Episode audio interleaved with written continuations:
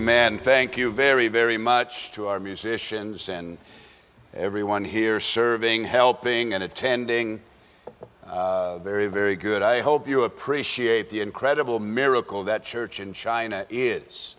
I realize that group, that crowd in a city of 34 million doesn't seem like a lot, but uh, it's an incredible miracle that that church is held together. Those are Chinese people a godless country with a government that is anti Christian.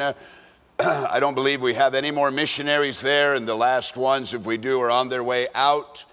Uh, Bart Koiker, the Dutch pastor that was overseeing the works uh, in uh, China, got redirected into the Czech Republic, I believe, out of the Holland conference last week. So he won't be going back. A Chinese disciple has taken over the main church there uh, so we need to really be praying for our Chinese brethren. The nation could open again. You never know what God will do, but uh, now it's up to uh, the years of investment that we've made, the fruit that's been born, and the Chinese workers now rising up and uh, uh, getting dominion in their own lives and starting to provide leadership for those churches. So be praying for them. Turn with me to First Chronicles. As soon as I started thinking about this subject, this scripture came to mind. All of you would have heard by now about the tragic outcome that is playing out in Afghanistan over the last week or so. I don't know how it landed with you, but it was deeply, deeply troubling to me as I began to examine and the news reports and hear what's happening there. We've had a 20 year investment there trying to push back on terrorism. We had a scheduled um, departure uh, that is supposed to happen that President Trump put in place. Uh, uh, but in the process of uh, that, of the pullout, the country was overrun and taken over by the Taliban terrorist group. Um, and it happened in about three or four days. It's a terrifying experience for those that are there.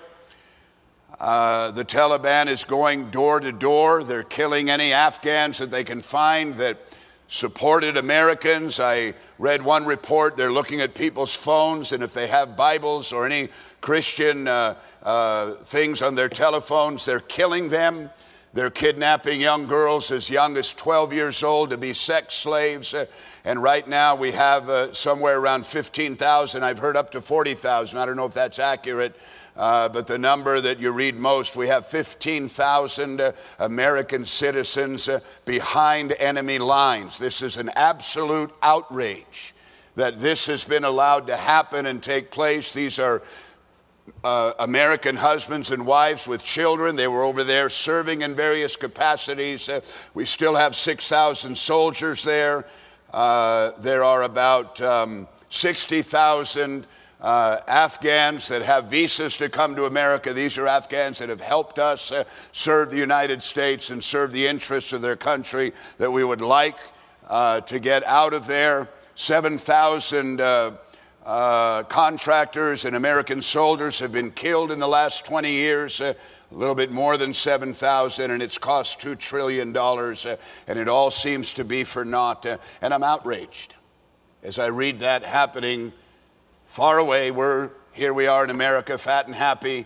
Uh, but it's happening right now to our fellow citizens. Jill Stevenson lost her only son, Ben, a 21 year old U.S. Army Ranger when he was shot and killed during a 2009 firefight with Taliban forces in Afghanistan. For her, the militant group's takeover this weekend came as a gut punch. And the tragedy is still playing out. We're going to be reading reports tomorrow going forward. It's a tragedy for many thousands, hundreds of thousands, perhaps millions of people. So, what is the explanation for this? The explanation that we're hearing oh, we didn't see this coming. It happened faster than we could have imagined. We didn't realize that the Afghan army that we had supplied was going to not really fight. we weren't able to respond. So the question that I have is why? Why could you not see that something like this could happen? You should have. This current administration was warned over the last several months that if we don't organize this pullout correctly, tragedy can strike. Certainly, terrorists are going to take advantage if we allow them to. So, why didn't you see this coming? There were plenty of voices warning us. So, I use that as, a, as an illustration and an example tonight because it points to a critical need in every one of your lives. We must have discernment. We have to be able to read the landscape when there are crucial decisions that have to be made so that we can navigate the landmines and safeguard our families, uh, properly lead and direct the church, uh, provide counsel and advice for people that may not know what to do uh, in this very critical and this very crucial hour. If we don't have discernment, uh, then things like Afghanistan are going to happen, uh, and that can be a metaphor for the kind of chaos uh, that any one of us can experience in our own lives, in our finances, perhaps in our families, in our situation, in our ministries. The book of Proverbs in chapter 22, verse 3 says, A prudent man foresees evil. A prudent man foresees evil and hides himself, but the simple pass on and are punished. So, the subject that I want to minister to you this evening, and I believe it's very important, and I think this altar call is going to be very critical uh, because if God can give you discernment tonight, it's going to make your week coming up a lot more successful. You may be in the throes of decisions that you have to make, very complex problems that you're facing, uh, and there's confusion and fear and uncertainty. Uh, discernment uh, gives you the ability to read the landscape uh, so that you can make the correct decision uh, with confidence uh, and without fear. So let's read our text. It has a very important line in it that I'll emphasize when I get to it. It's just three verses. First Chronicles 12.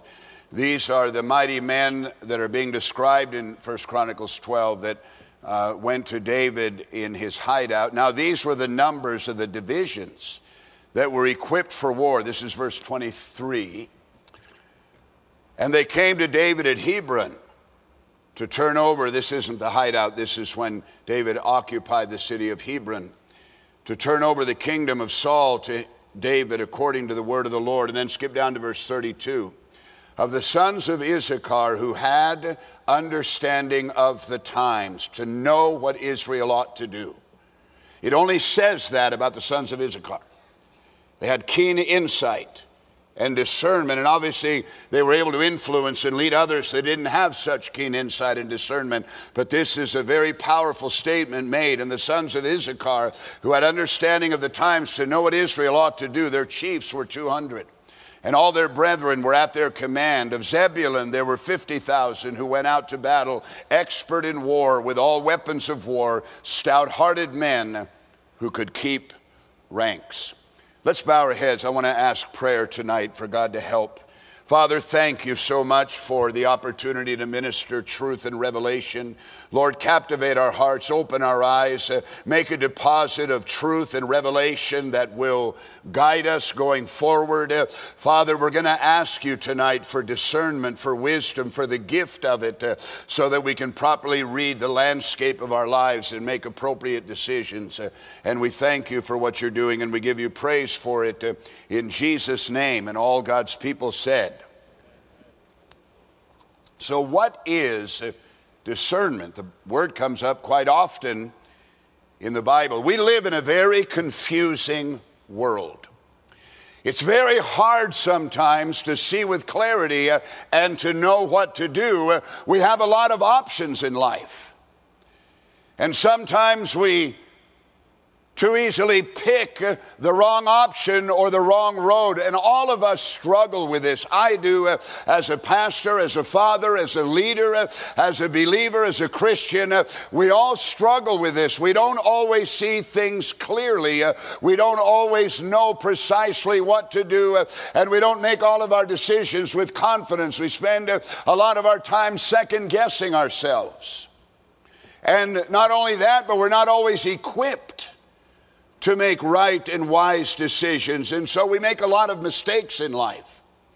And this is very crucial. Our text, I think, communicates very broad implications. This is a very critical time of transition uh, in the nation of Israel. King Saul has been killed in battle with the Philistines. His sons are dead. And now they brought David into Hebron uh, and they're anointing him king. And so there's this transition uh, that is taking place. Uh, Saul uh, even though he's dead, still has his loyalists. Uh, and then there are those who uh, uh join together with the new king, King David. And there's a lot of confusion and uncertainty in the land of Israel. And it describes the sons of Issachar who had understanding of the times to know what Israel ought to do. That's what I pray for. God, give me understanding so that I know what to do. I pray daily, Lord, I need a clear sounding word word for today uh, so that I know what to do.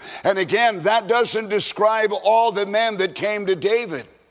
This was a particular attribute assigned to the sons uh, of Issachar. Discernment decodes what's going on around you. A lot of signals, a lot of information, the appearance of things. We need clarity in the midst of that. Discernment decodes what's really going on and sees beneath the surface. Consider an example from Joshua chapter 9. Remember, the children of Israel crossed over the Jordan, went into the promised land. By this time, they have defeated the city of Jericho and they have defeated the city of Ai. And so their reputation now is spreading throughout the land. And the Gibeonites were very fearful of, of the children of Israel that they too would be destroyed. And so they went to Joshua.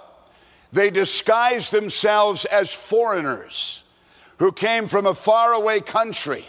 They put on old clothes. Uh, they got moldy bread uh, and, and uh, uh, uh worn out wineskins. And they went to Joshua and they said, We are from a far country and we have heard of you and how the Lord is with you and we want to make peace with you.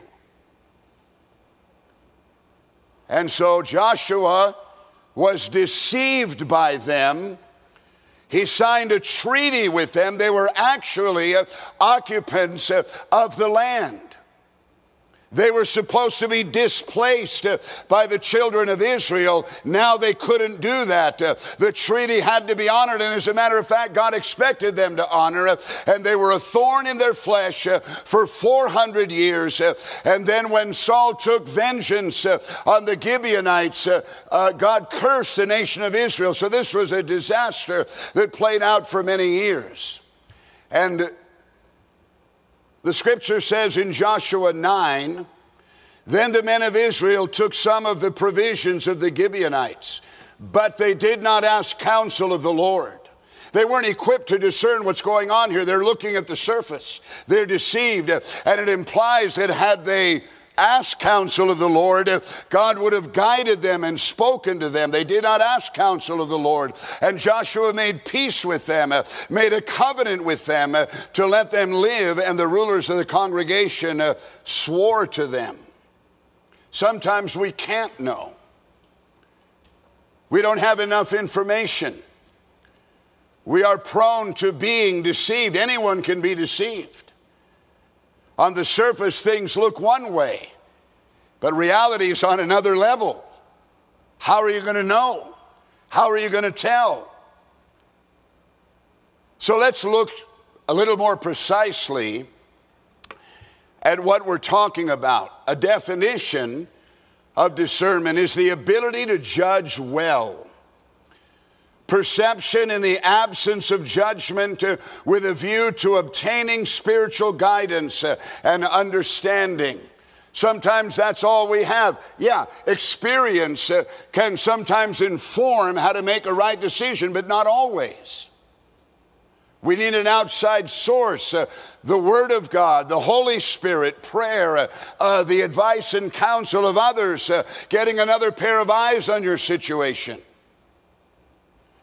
The noun discernment describes a wise way of judging between things or a particular perceptive way of seeing things. If you can understand something that's somewhat hidden or obscure or seems uncertain. The fundamental de- uh, definition for Christian discernment uh, is a decision making process uh, in which an, individual's make, an individual makes a discovery uh, that can lead to good, solid future action. In the process uh, of Christian spiritual discernment, God guides the individual to help them arrive at the best decision. If you describe someone, for example, as being discerning, you mean that they're able to judge which things of a particular kind are good and which are bad. And again, the problem is some people have no discernment.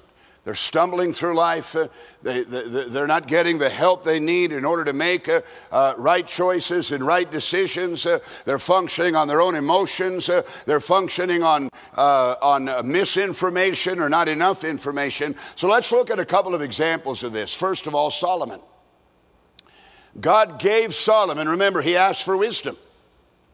God gave Solomon the ability to cut to the chase Get to the issue at hand. Because when you're either a king or a pastor or a leader of some kind and you've got to counsel people, you have to get past the emotion. You have to get past the hidden agendas that people are trying to drive, past the efforts to deceive, personal biases.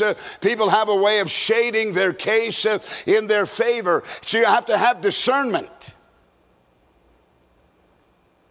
And we have the account of Solomon talking to the two harlots. They apparently were roommates. They had both gotten pregnant around the same time. They had babies, uh, and the one baby died. And so both of the harlots go to Solomon uh, uh, because uh, the harlot whose baby died uh, went and got the living baby and put it next to her uh, and claimed it as her own. and the mother of the other baby uh, the, the, the, the, mother of the dead baby took the dead baby and put it with the mother of the living baby. Uh, and so they bring this problem to Solomon, and life is going to bring you such dilemmas. There are no eyewitnesses. So, why did Solomon ask for this? God came to Solomon before this incident happened and said, Ask me whatsoever you will, and I will do it for you. And Solomon said, I need wisdom. Why did he ask for that? Because of this. Problems like this that are coming to him, and he has no discernment, he has no answers. He's in over his skis, as they say. He's in over his head. He can't make decisions. He's not equipped. Uh, he can't help the people that are coming to him that are desperate. And so he's frustrated facing dilemmas that he has no answers for. And so when God came to him, this is the first thing on his mind God, these are a great people, and I have no clue how to help them. You're going to have to give me discernment. Second Chronicles 1:10 Now give me wisdom and knowledge that I may go out and come in before this people for who can judge this great people of yours uh, and then he deals with these two women and you know the story he called for a sword and he said, What we're going to do here is we're going to cut the living baby in half, uh, and we're going to give half to the one mother and half to the other. And then the one woman said, No, no, don't do that. She had compassion for her baby. She yearned for the child. Uh, and Solomon said, That's the mother. Give the baby to her. That's discernment. That's incredible wisdom that was deposited uh, so that he could make a right judgment. People lie. People have agendas. People bend the truth. They communicate with prejudice, they skew the facts. They try to make you to believe something uh, that may not be totally accurate or true. You have to navigate the landmines of life circumstances, people's agendas sometimes. James 1 5, if any of you lacks wisdom, and we all do, let him ask of God who gives to all liberally uh, and without reproach, uh, and it will be given to him. Consider the Apostle Paul. Let's jump into the New Testament with this idea. Acts chapter 16. Paul is on the second missionary journey. Now, it happened as we went to prayer that a certain slave girl possessed with a spirit of divination or witchcraft uh, met us, uh, who brought her masters much profit by fortune telling. This girl followed Paul uh, and us and cried out, saying, These men are the servants of the Most High God who proclaim to us the way of salvation. Now, you might think that's a good thing. Here's a witch. Uh, she's following us. Uh, she brought, she's broadcasting what we're doing. Uh, we're proclaiming the way of salvation. Uh, and this she did for many days. But Paul became greatly annoyed with her, turned and said to the Spirit, uh, I command you in the name of Jesus to come out of her. Uh, and he came out that very hour. So he discerned that this woman was driven by a demonic spirit. She was not repentant. She had not received Christ as her Savior. She she did not forsake her witchcraft. Everybody knew her as a witch, uh, and she's connecting herself uh, to the disciples. Uh, and after a few days of that, the Apostle Paul had enough because he could see that she was not repentant and she was still bound. This is crucial in pastoring. The Bible talks about false prophets wolves in sheep's clothing. The, the, the sheep think they're a fellow sheep, but they're not, they're a wolf. Someone has to have discernment. In Acts chapter 8, that's the account of a man named Simon the sorcerer. And in this case, the Bible says he did get saved. And then, when he saw Peter laying his hands on people and they were getting filled with the Holy Ghost, uh, Simon the sorcerer offered to give money uh, so that he could have that gift, uh, that whoever he laid hands on would receive the Holy Spirit. Uh, and Peter makes quite a comment and statement to him. He said, You have neither part nor portion in this matter. Your heart is not right in the sight of God. Repent therefore of this your wickedness uh, and pray God, and perhaps the thought of your heart may be forgiven you. For I see discernment, I see that you are poisoned by bitterness uh, and bound by iniquity. Somehow he saw that in this man. It's not evident on the surface. Uh, he's a, a, brand new convert, uh, still has elements of his past sinful life at work. Uh, hey, I'll give you some money. Let me have that gift as well. And Peter immediately fires on him because he has discernment and he knows what's driving this. So I want to talk to you, secondly, about what happens when we're not operating with discernment. Because it's not just about making a few mistakes. An absence of discernment can lead to disaster, and I think that's what we're dealing with in Afghanistan right now. And we all need to be praying for our American citizens that are behind enemy lines. There are women back there, there are children uh, and men that are back there, and they're in a very terrifying circumstance. They can't get out. The, uh, the Taliban has control of all the roads that lead to the airport, and uh, it's a very difficult situation. We didn't see it coming. And again, you have to ask the question why? You were warned. Signs are there. Experience should have informed you. You know, one of the problems that we deal with in our decision making is that sometimes uh, self will can blind our ability to discern. We want something really bad, and we see a way to get it. And even though we have to compromise in order to get it, and even though we may be warned by someone, uh, you shouldn't have that or you shouldn't get that in this way, self will uh, can override discernment. Sometimes it's not whether you do something or you want something, it's how you go about it. There's probably a much better way to go about a withdrawal from Afghanistan than the one that's going on right now. Some have said that They wanted the withdrawal to happen by September 11th so we can announce on the 20th anniversary of 2011 that we are finished in Afghanistan, we've out, we're out of there, and so on and so forth. Uh, well, that may be a nice idea, but if you have to take incredible risks uh, and force the issue and do it prematurely, uh, then it's not a good idea. You may want something, but to get it, you got to cast discernment aside. Consider Lot, another example, and his family and his sons in law. The angel of the Lord goes to Lot and says, Get out of this city. It's going to be destroyed for their great wickedness. The angel of the Lord told him how to get out, when to get out. Lot takes action. He senses the urgency, although at the very last minute he delayed, and the angel had to get him by the hand and drag him out of the house and send him on his way.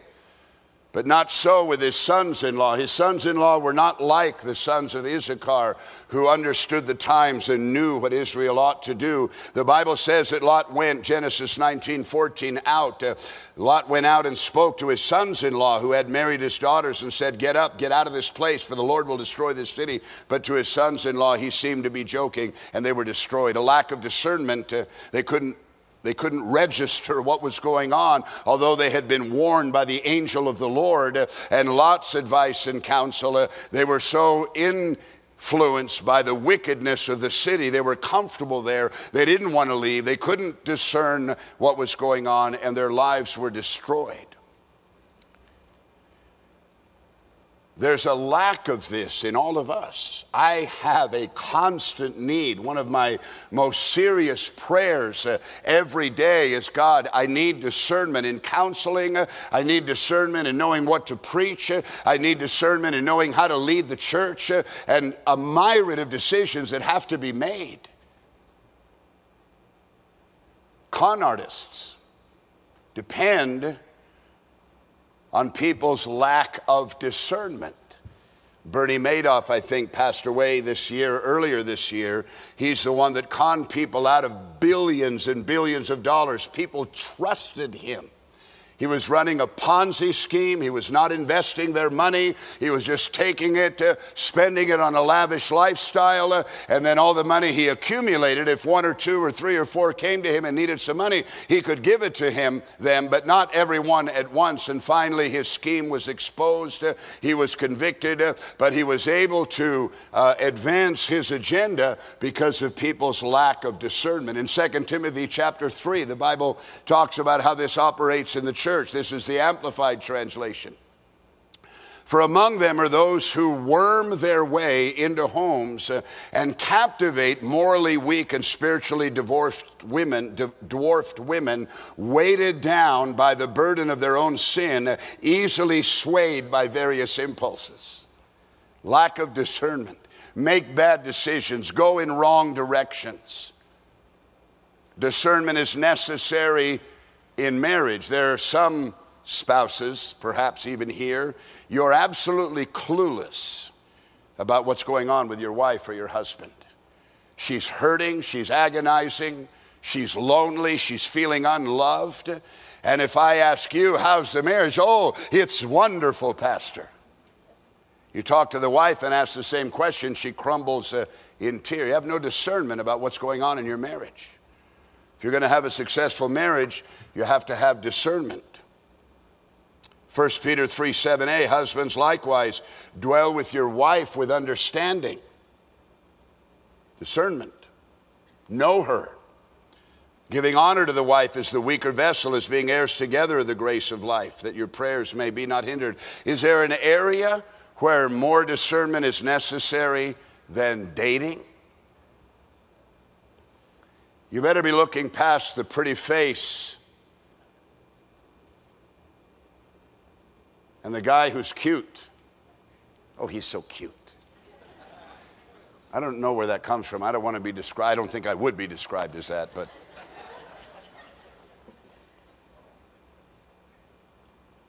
Is there evidence of a spiritual, you better have discernment.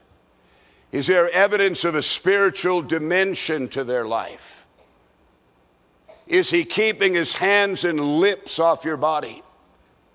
Some women allow themselves, young ladies, allow themselves uh, to be deceived and deluded. Uh, oh, baby, I just want to show you how much I love you. No, he wants to use your physical body to gratify his own flesh. Uh, and if you marry that, you're in trouble. It's getting quiet in here. The decisions that you make as parents with your children are going to come to roost when those children become adults. Are they going to be on fire for God? Is the likelihood that they're going to be on fire for God? Or when they were small, did you compromise yourself? And that's more and more challenging today.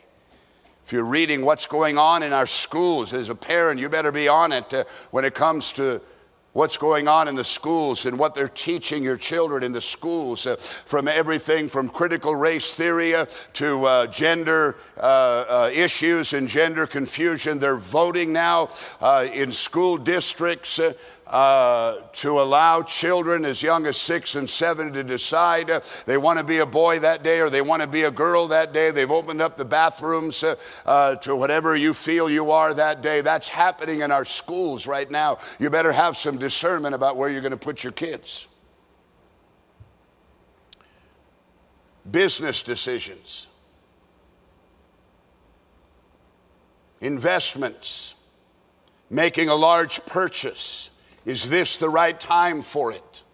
Should we be doing this? We need discernment. God can guide us uh, when it comes to the secular type of decisions we have to make with employment and education uh, and business investments and so forth. God wants to guide you in that direction. And you know, one of the keys here is a good motive doesn't guarantee wisdom. You can have a good motive but be misguided.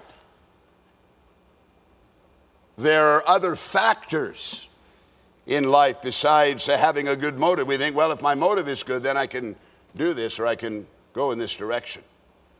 Have you ever heard the saying, not everything is as it appears, or not everything that glitters is gold? The fact of the matter is, we are vulnerable to two things. One, deception. We're vulnerable to that. We can be lied to, we can be deceived as Joshua was.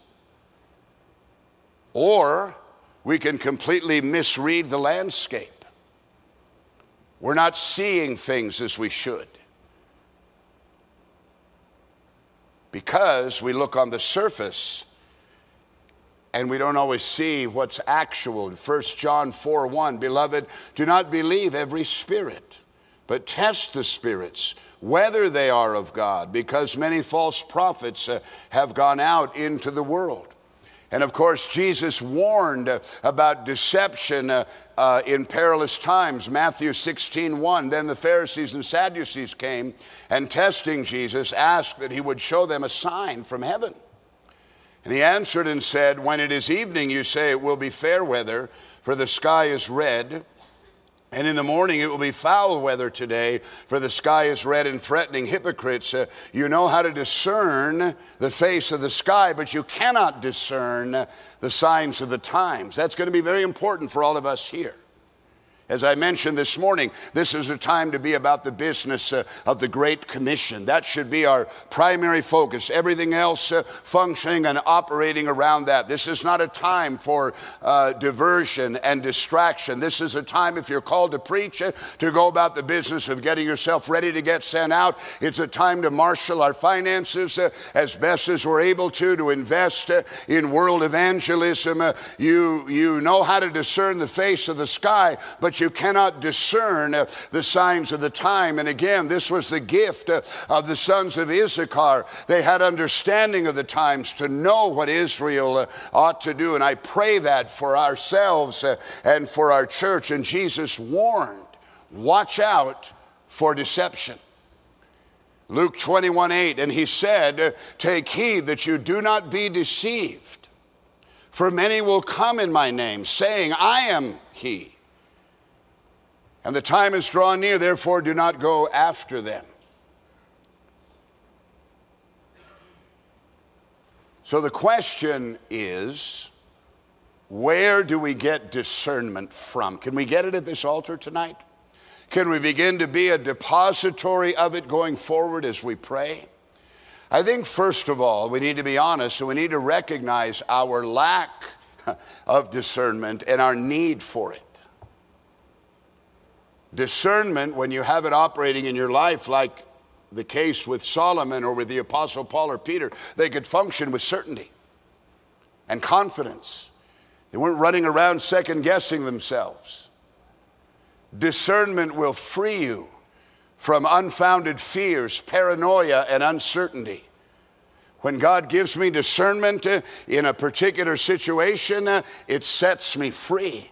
God, I know what to do. I can be under stress and pressure, uh, in confusion, uh, uncertain. Uh, what's the right decision here, Lord? How do I counsel this? Uh, what's the word? Uh, but when it comes, when discernment is deposited, uh, you can then function with confidence, knowing what to do. The sons of Issachar were men of confidence who understood the times and knew what Israel ought to do.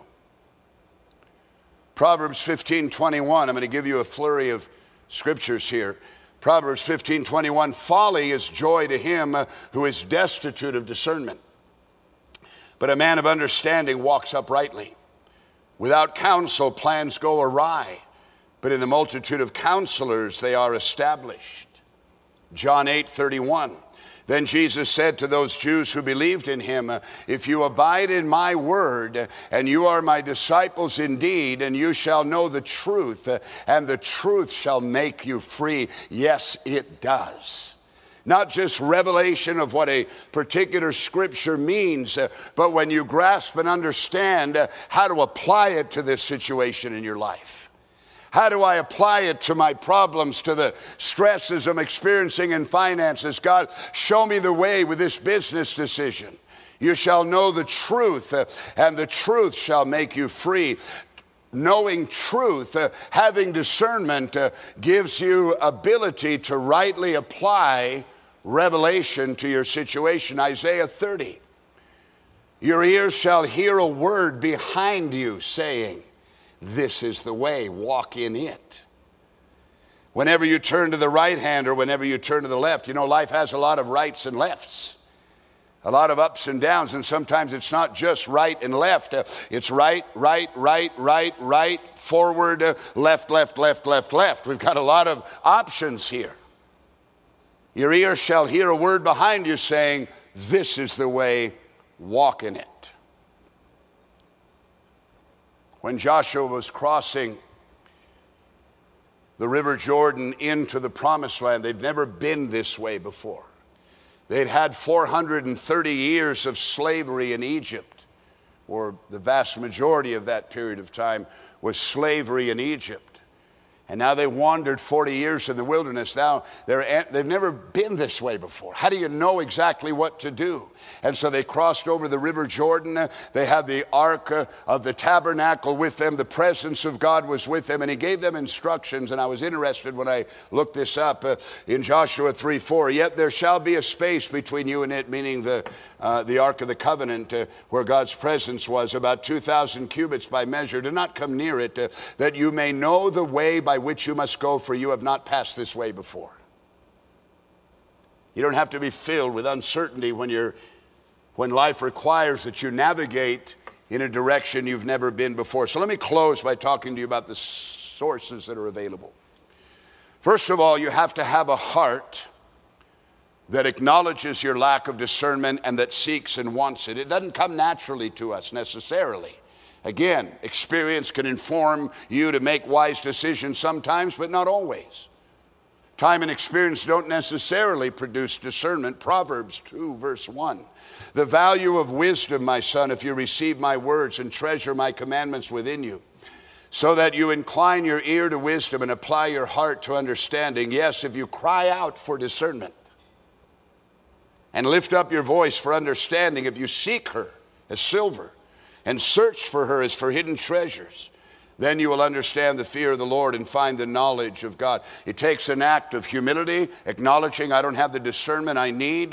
It takes an act of desperation, crying out to God for it. I can't do my job unless God gives me discernment.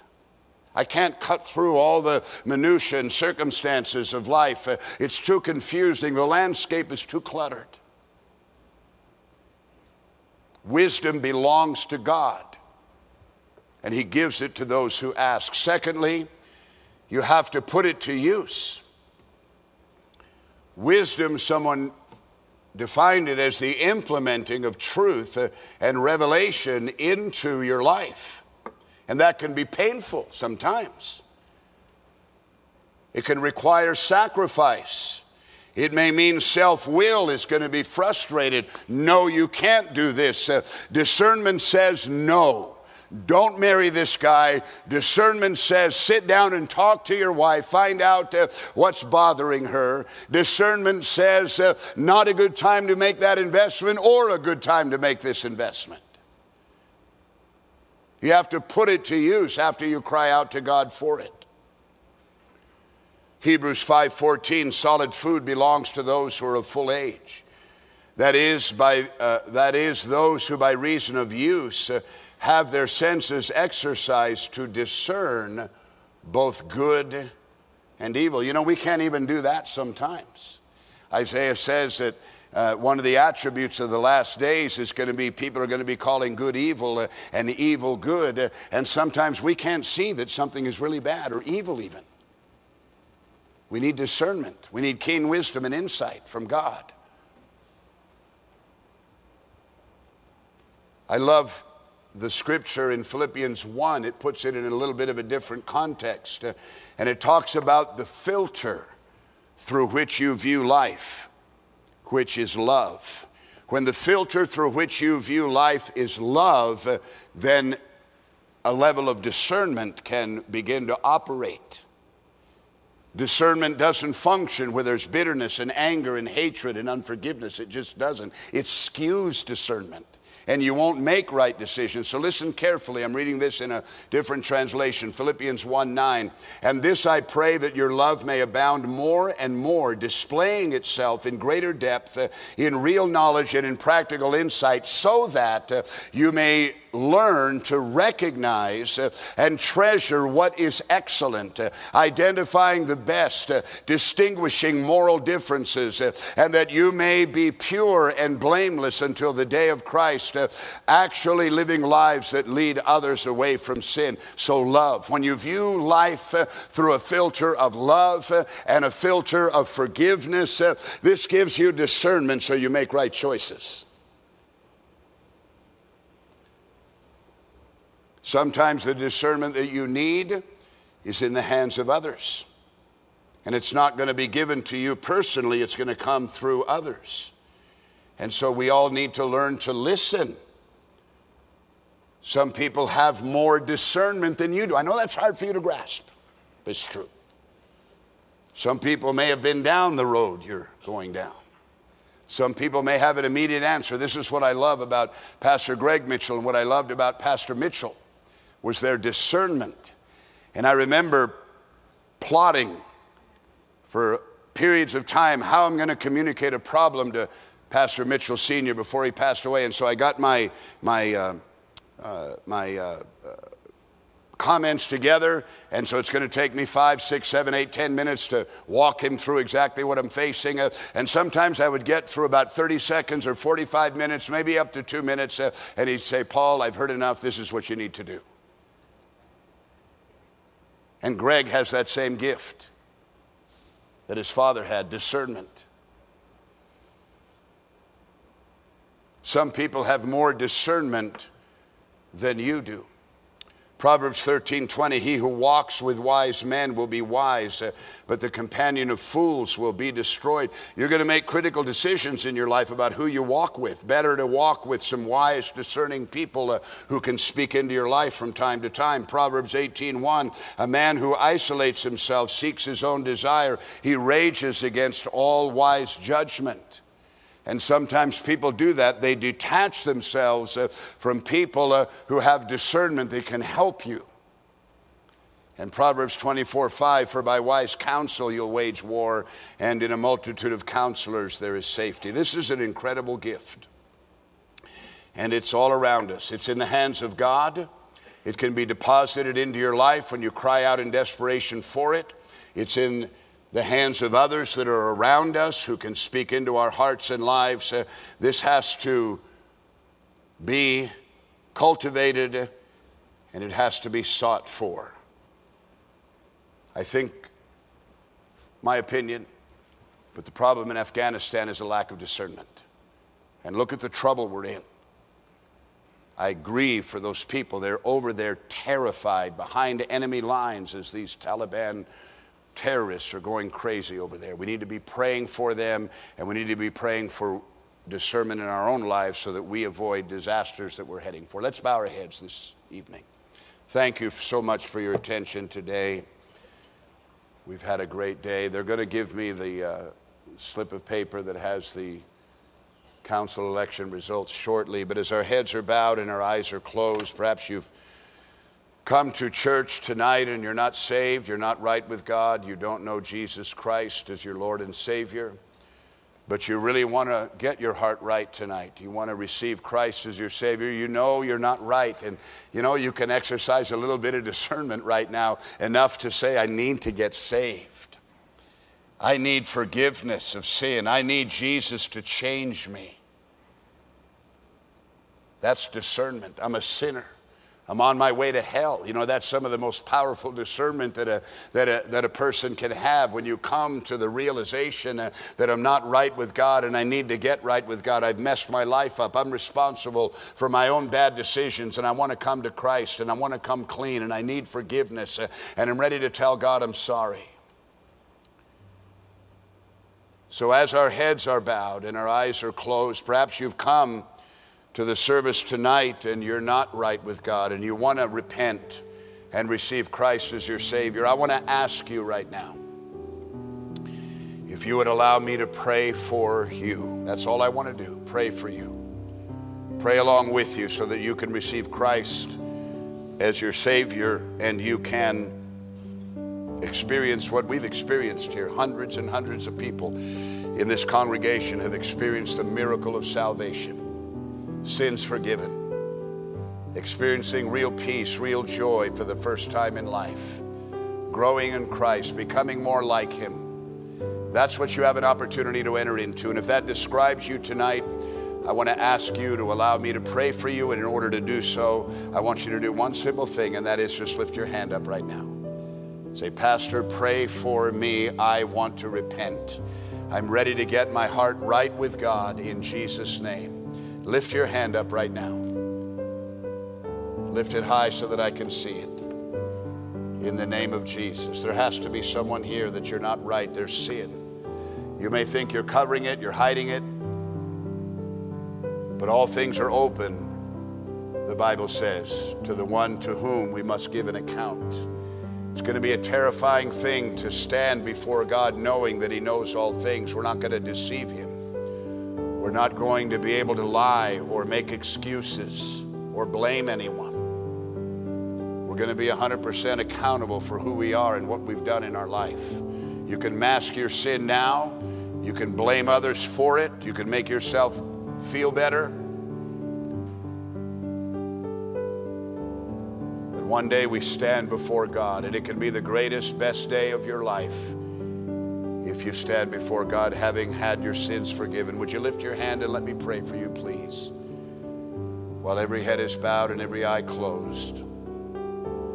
Maybe you're backslidden tonight. Maybe you once gave your life to Christ, but you're not serving Him, and maybe the very thing I preached on a lack of discernment. You made some very, very poor decisions in your life because you didn't have discernment. You let self interest, you let sinful impulses, you let your emotions guide you instead of sound judgment that comes from the Word of God and the convicting presence of the Holy Spirit.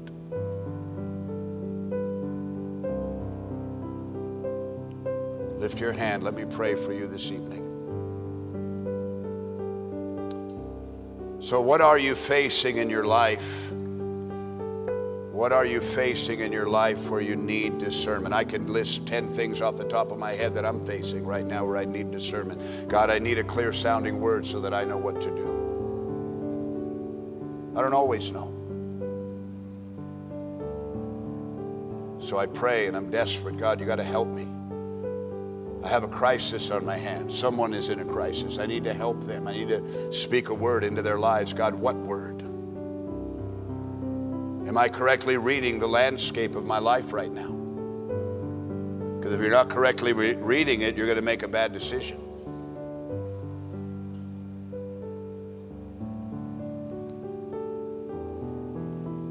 Yes, amen. God bless you. I see that hand. Thank you, son. We'll pray for you in just a moment. As a matter of fact, did you mean that? You raised your hand. Would you come and let us pray with you right now? Why don't you come? I need someone to come and pray.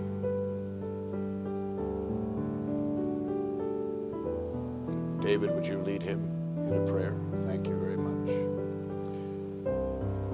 So, this altar is for this purpose discernment. You're facing a business decision. You need discernment in your marriage. You need discernment in a dating relationship. You got to watch out for self will. You got to watch out for our vulnerability to be deceived. When I'm being deceived or some agenda is trying to drive me and the lights go on, I'm free. I'm no longer subject. That's what the scripture means. And then what about the filter through which you view life? If it's a clean filter of love and forgiveness, care for people and compassion for them, it clarifies the landscape, removes deception. Anger will take you in a wrong direction. You have no discernment if you're driven, by anger. Unbelief and fear, uncertainty, those are not valid devices to guide you in life. You need to get that out of the way and view life and people and circumstances through a filter of love. So let's all stand tonight. If it's true that we all need discernment, you ought to be at this altar this evening. We're going to sing in a moment. I want you to come. You may be facing real crisis. God is helping you tonight. You may have come to church this morning and tonight thoroughly confused and uncertain and fearful, not knowing what to do. God, how do I navigate through this mess? How do I, what do I, what, what word can I speak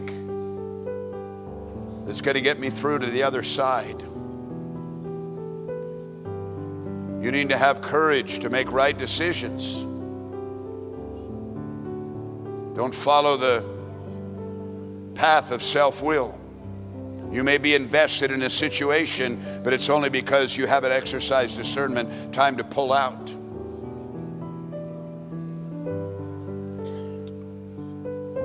Just pray. You pray. Talk to God. Every circumstance, every life is different. And this is such a crucial element that we need. Oh, God, help us tonight. God, give me the discernment that I need or provide the discernment I need and put it in the hands of another so I can go to them.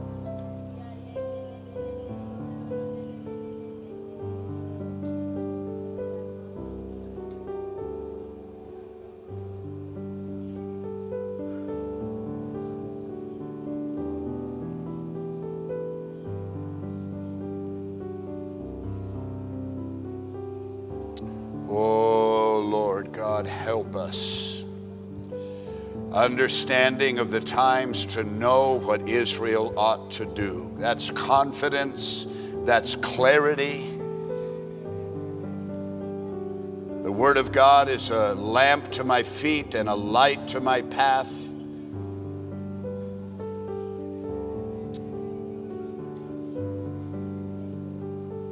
Oh, God, help us all in Jesus' name. Shalarabakoria. Yendere ala ravila rabakori ala ravila ramando rolo robose.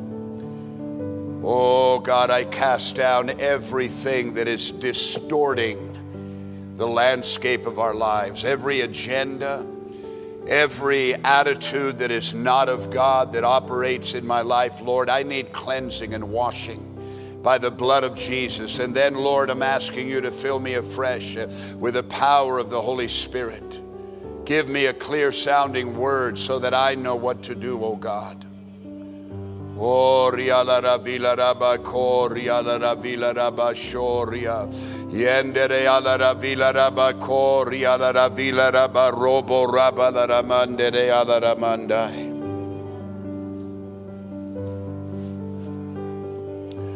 Oh God, I need you. I praise you. I love you. I exalt you. Lord, I'm getting rid at this altar of any filter that is distorting my perception. Let it be replaced by a filter of love, a filter of obedience, a filter of submission and goodwill. Your virtue, God.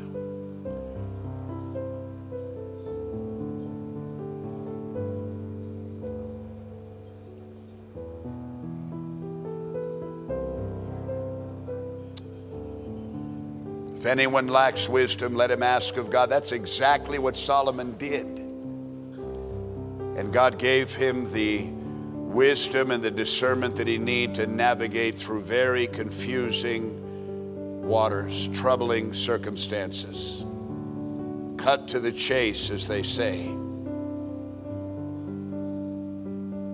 Things are not always as they appear. Everything that glitters is not gold. Pray for wisdom. Seek the counsel of others. This is why you have leaders, you have headship that's dialed in. And if he doesn't have an immediate answer, he can pray and get that answer for you in short order, I believe.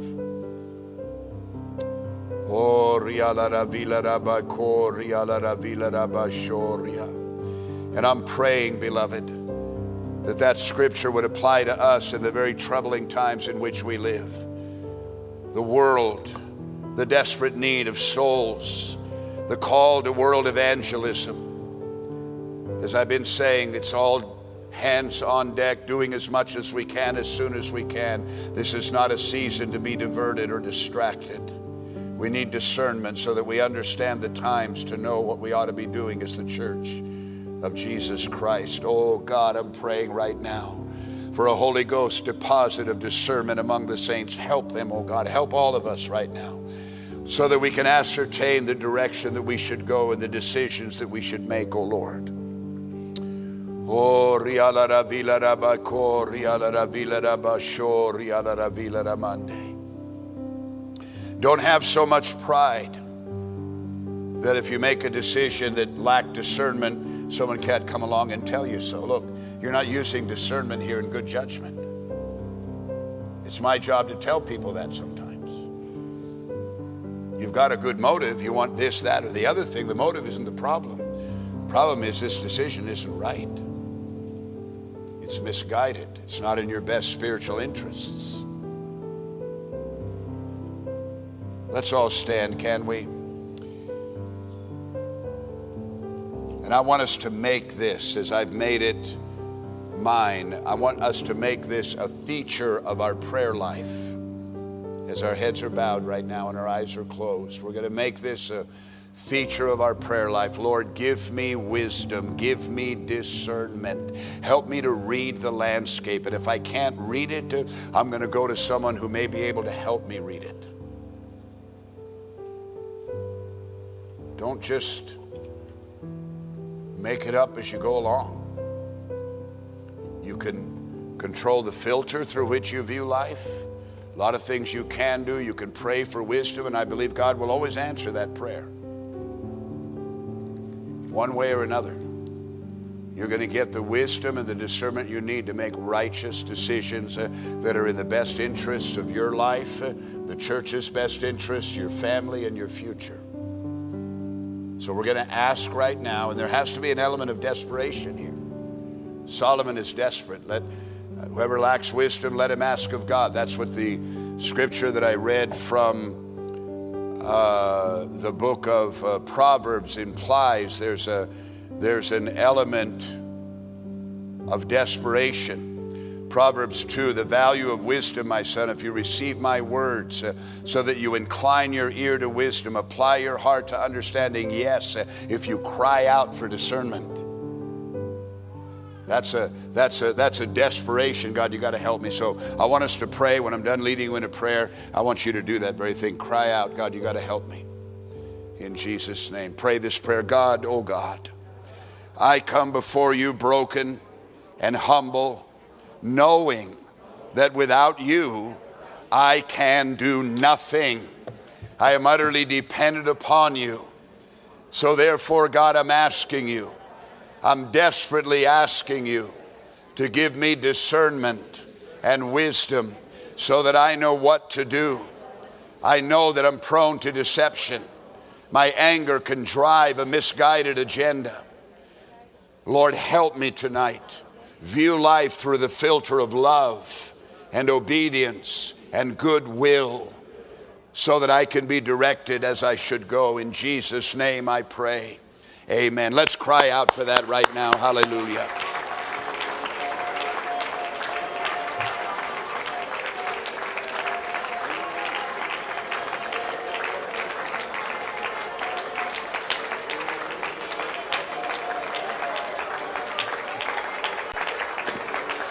Oh, riala rabila rabashar, riala rabila rabakor, riala rabila ramandai. Oh, riala ravila rabasho, riala ravila rabako, riola robose. Oh, God, I praise you and glorify you and exalt you, Lord. Shala rabaka, riala ravila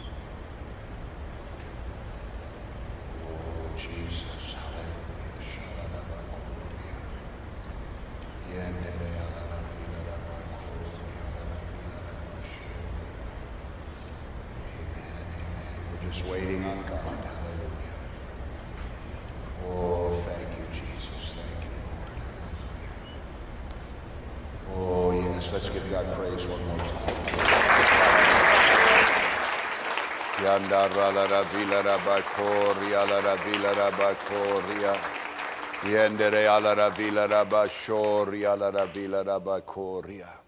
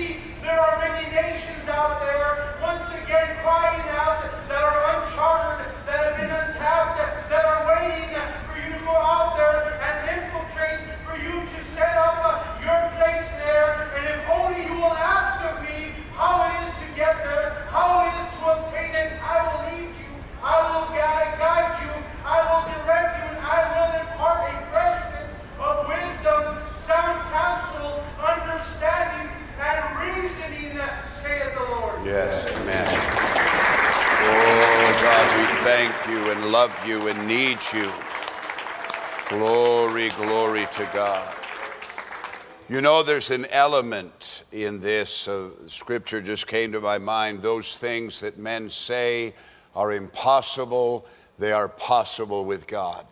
Discernment makes the impossible possible. When you have the guidance to make a right decision in the midst of chaos and move forward with that, things settle down over time. And that's a powerful word Those things that men say are impossible, they are possible with God. To them that believe, all things are possible. And uh, the scripture also says there's nothing too hard for God. So while you're standing there, uh, I will announce uh, it's always very close. So all of these men that we've nominated for uh, the council have a lot of support among the brethren. Uh, but the three that got the most votes are Augustine Herrera, Rene Navarro, and Juan Becerra. Congratulations to you, man. Thank you very much.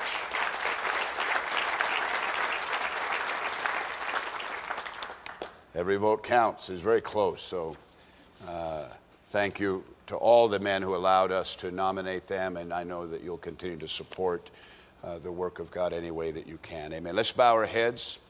We're going to dismiss in prayer. I'm going to ask if our brother Kofi would close us in prayer. We're going to have a great week this week. Let's be in prayer in the mornings if you're able to come. Service on Wednesday, Spanish Thursday. Remember Bible studies this coming uh, Friday, Ernie has been in Mexico City with Ramon Juarez. Uh, Friday, Saturday, this morning, and tonight. He'll be flying back tomorrow. Uh, so we're thanking God. Amen. Bowing our heads, Kofi, would you pray and thank the Lord? Lord Jesus, we are so thankful to you today for speaking to us. It's been a good day. The word has brought guidance and light for us, and we leave here blessed. We're praying your word will attach to our hearts Help us to live these things out so your our lives we live will be pleasing to you. We thank you. In your name we pray. Amen. Amen. God bless you. Love one another. Go rejoicing. Be encouraged. The Lord bless you.